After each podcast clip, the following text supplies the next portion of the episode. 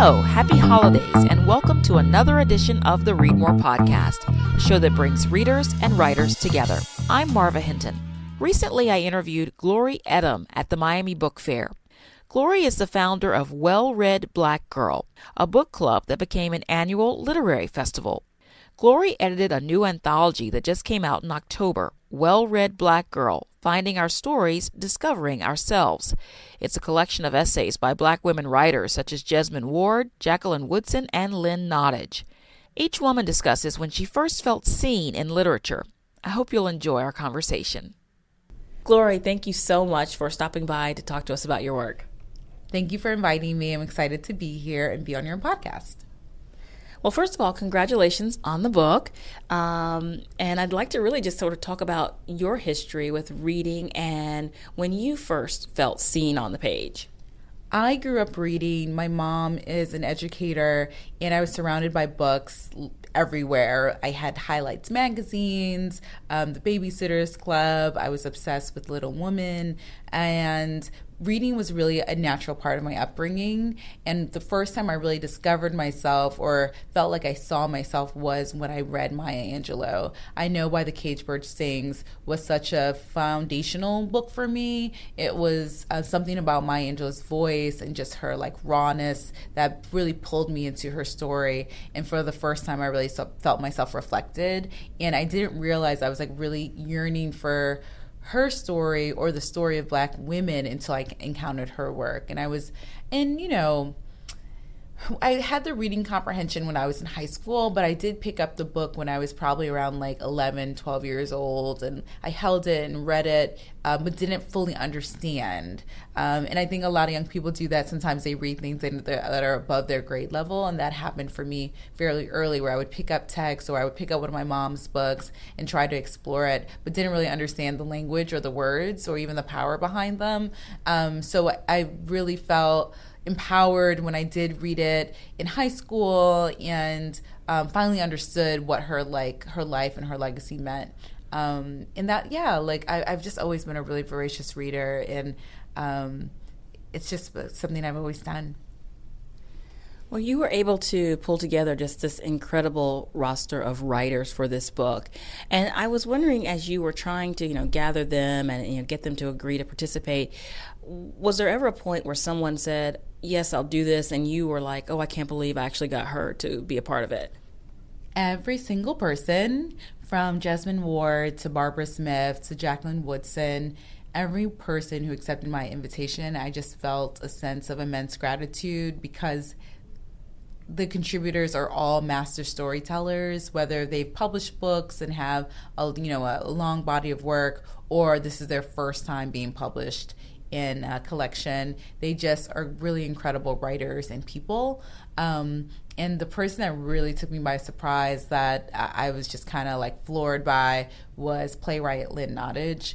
Um, because that with everyone else, I had a soft connection or I had encountered them um, in some point just in the literary space. But with Miss Nottage, I just was a huge fan. like I love her work, and I actually reached out to her online, and she responded and was very gracious enough to accept my invitation. And so we interviewed her. Some of the essays in the uh, collection are as told to, and so I sat with her for a couple of hours in her office, and she just kind of poured into me like what her life was like and why she became a writer and what inspired and motivated her. Um, so yeah, every single person was really a surprise. I had no idea who would say yes because people are also like incredibly busy. You know, someone like Jacqueline Woodson is just uh, she's a machine. She writes and works with so many schools and has a beautiful family. So she's very supportive of the community. But I also am completely like understanding she's unavailable too because she she just like does a lot. She does a, a lot. So when she said yes, I was also very excited. With everyone, I was excited. The book also includes a lot of different recommended reading list and your book actually as we were saying before we started taping here sent me online a lot of different times to you know look up different books or look up some of the authors i actually hadn't heard of. Um, ultimately what do you hope readers will take away from this I hope they are able to see reflections of themselves, but also reimagine what the literary canon can look like and what they can read, especially when it comes to educators. I put all those reading recommendations and lists inside the collection because I wanted them to have a resource. I wanted them to think of other books to read outside of, you know, To Kill a Mockingbird and these quote unquote classics that high schoolers encounter every year on their syllabus.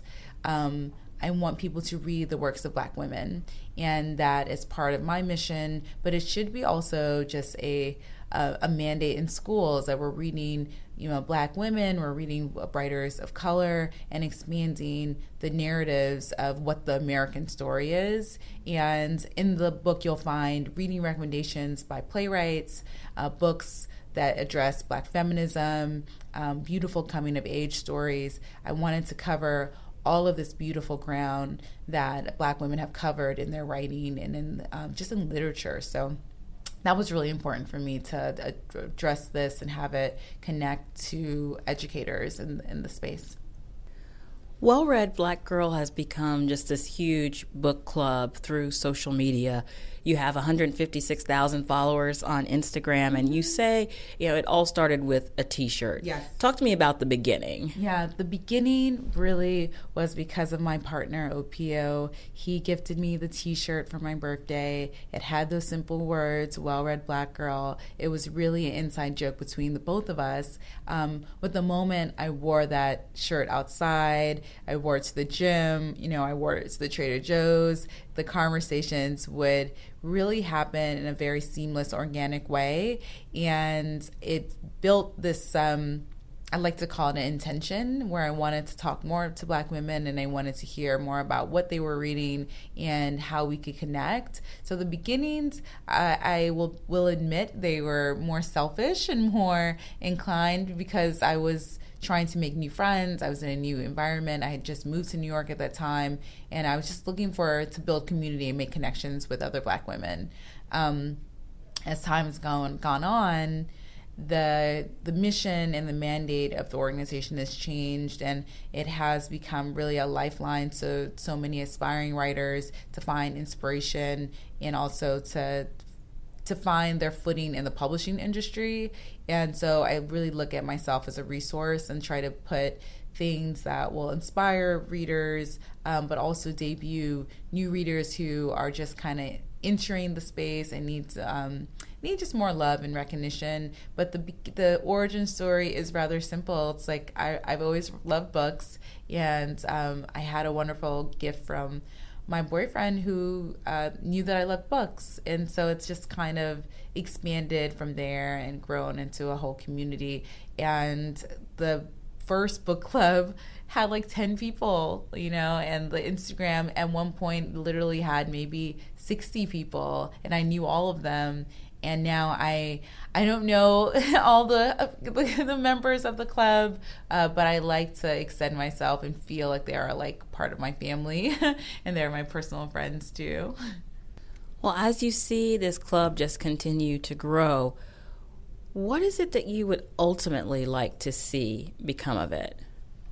I would like the I would like Well Read Black Girl to become a cultural institution where it lives um, to serve Black achievement, whether that's being able to give someone funding for a project or being able to create residencies and fellowships for Black women in writing.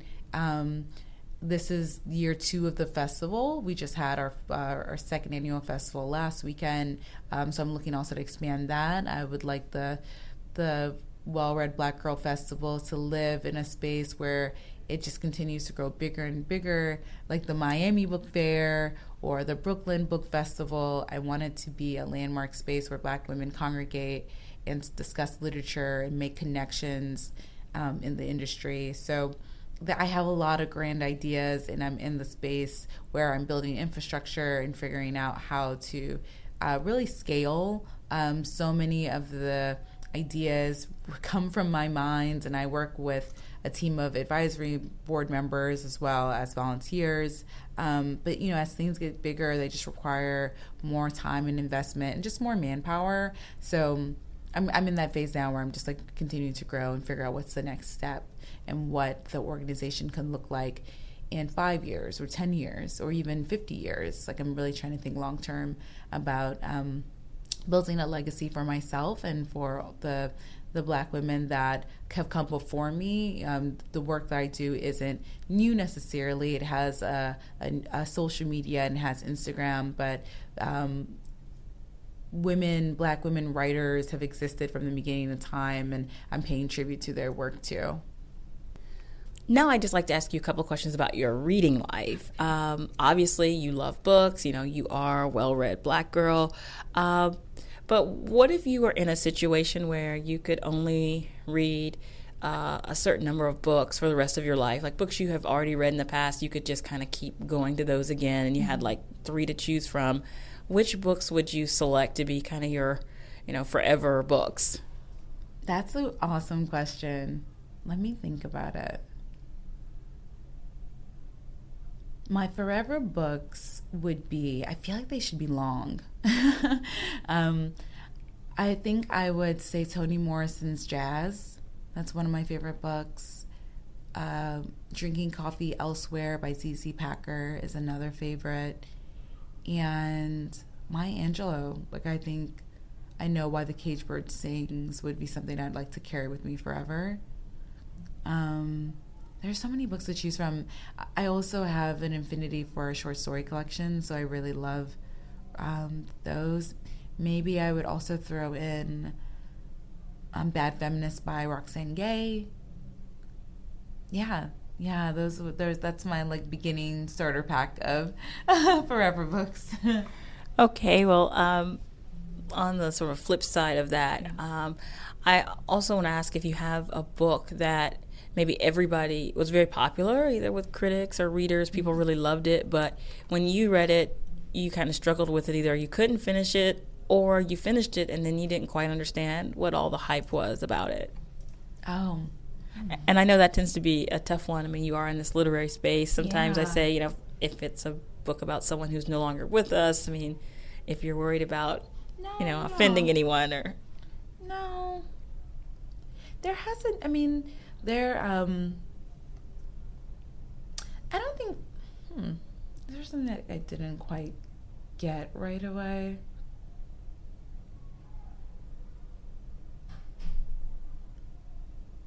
I don't think there's anything I didn't get uh, right away, but there are things that I've like like sat with for a little bit just to understand the um, the energy behind it or the author's intention.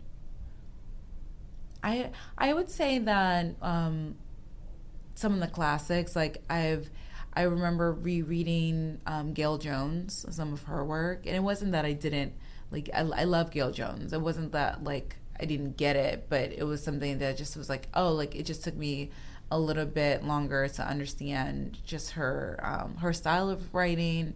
And and to be quite honest, I mean Zora Neale Hurston, like I've like read her work so many times. Um, but when her latest book Barracoon came out, I had to sit with it longer to understand like the dialogue. Um, but it was it was absolutely brilliant. It was like fantastic. But it wasn't something I could just like read in one setting and fully grasp. I just had to reread it. Um, and yeah, so I think like I have a habit of like if I don't on the first reading, if if if I still have questions, on the first reading, if I still have questions, I reread things. Um, but I also feel like people have a purpose in their writing, and even if I if it's not like my favorite, like I do give it my full attention, so I because I want to understand it. Do you feel like sometimes people give up too soon if they're not getting something right away? I, like to finish things all the way. I like to like finish them through. Um, it feels like a test or challenge to me. So, um, I, I just I tend to be like a more maybe I'm perhaps a little bit more patient person, um, and I'm always looking to like understand where people are coming from, whether that's in a book or a film or just I'm very curious about um, the origins of a story and what made an artist create that story. And it feels like you to do creative work, its full justice, you have to read it toward till the end. because you might you you might be missing a key part of it. Um, and at the end, if you like you've read it and you can give it its full criticism and say like it, you know I wasn't like I didn't like this because A, B, and C. That's fair. But if you, you I don't think it's fair for you to like read something kind of halfway and then because you can't give a real critique. I don't think if you don't finish something completely. Um, but then also, yeah, there's time constraints, and we're all adults. Like if you don't feel driven to, to finish something, that's not a judge of your character. It's like you know everyone has their own way of doing things, but. I just yeah I like to reread things and I I, I rewatch movies a lot. um, so it's probably just more just how I, I like to take in information and art. So what are you reading right now? Oh, I just started um, the new Kathleen Collins collection. It's called uh, Notes from a Black Woman's Diary, and we read um, her unpublished work in 2016, um, the book was is called "Whatever Happened to Interracial Love," and her daughter Nina Collins has become a friend of the community, and she's been unearthing her mother's work and publishing them for the first time and giving people access to her mother's like really brilliant mind. Kathleen Collins is iconic, and I'm I'm really thrilled to learn that her work is entering almost like a, a new life because of these books. Um, so I just started it. It has like short stories. It has like musings. It also has um, like plays in it too. Um, she really was just like multi talented and worked like across mediums. Uh, so I'm reading that. I, am really enjoying it, and, and it's a piece where I'm not like reading like straight through. I'm kind of like pick, opening it up wherever I land. I'll start reading. And I understand you have a new book coming out. What can you tell me about that? Yeah, so I'm working on a memoir uh, between the relationship between my mother and I and our life of reading. My mom was really influential on how I read and um, why I am such a, a like a voracious reader. Um, but there was a moment in my childhood when my mom was ill and uh, she wasn't able to really connect with me as as much as she wanted to, and we used books as a conduit for us to like really connect, and um, it really helped me when I felt like it was a really hard thing to cope with, you know. And there's moments where my family and I had to address like mental illness, and we had other adversity, and I really looked at fiction for uh, just a self like self discovery, but also like a sense of nourishment. Um, so I'm going back and looking at, at those times with me and my mother and the things we read together and um, how our our lives like really intersected around books. Glory Edim, I really appreciate you taking the time to talk to me about your work. Thank you so much. Um, I've enjoyed being on the podcast. You can find out how to win a free signed copy of Well Read Black Girl Finding Our Stories, Discovering Ourselves on our website, readmorepodcast.com. And if you like the show, please leave us a rating and a review on iTunes. You can also support Glory and the show by purchasing the book on our site. You can follow us on Twitter at Read More Podcast and like us on Facebook. Join us again in two weeks for another edition of the show that brings readers and writers together. Until then, I'm Marva Hinton, reminding you to read more.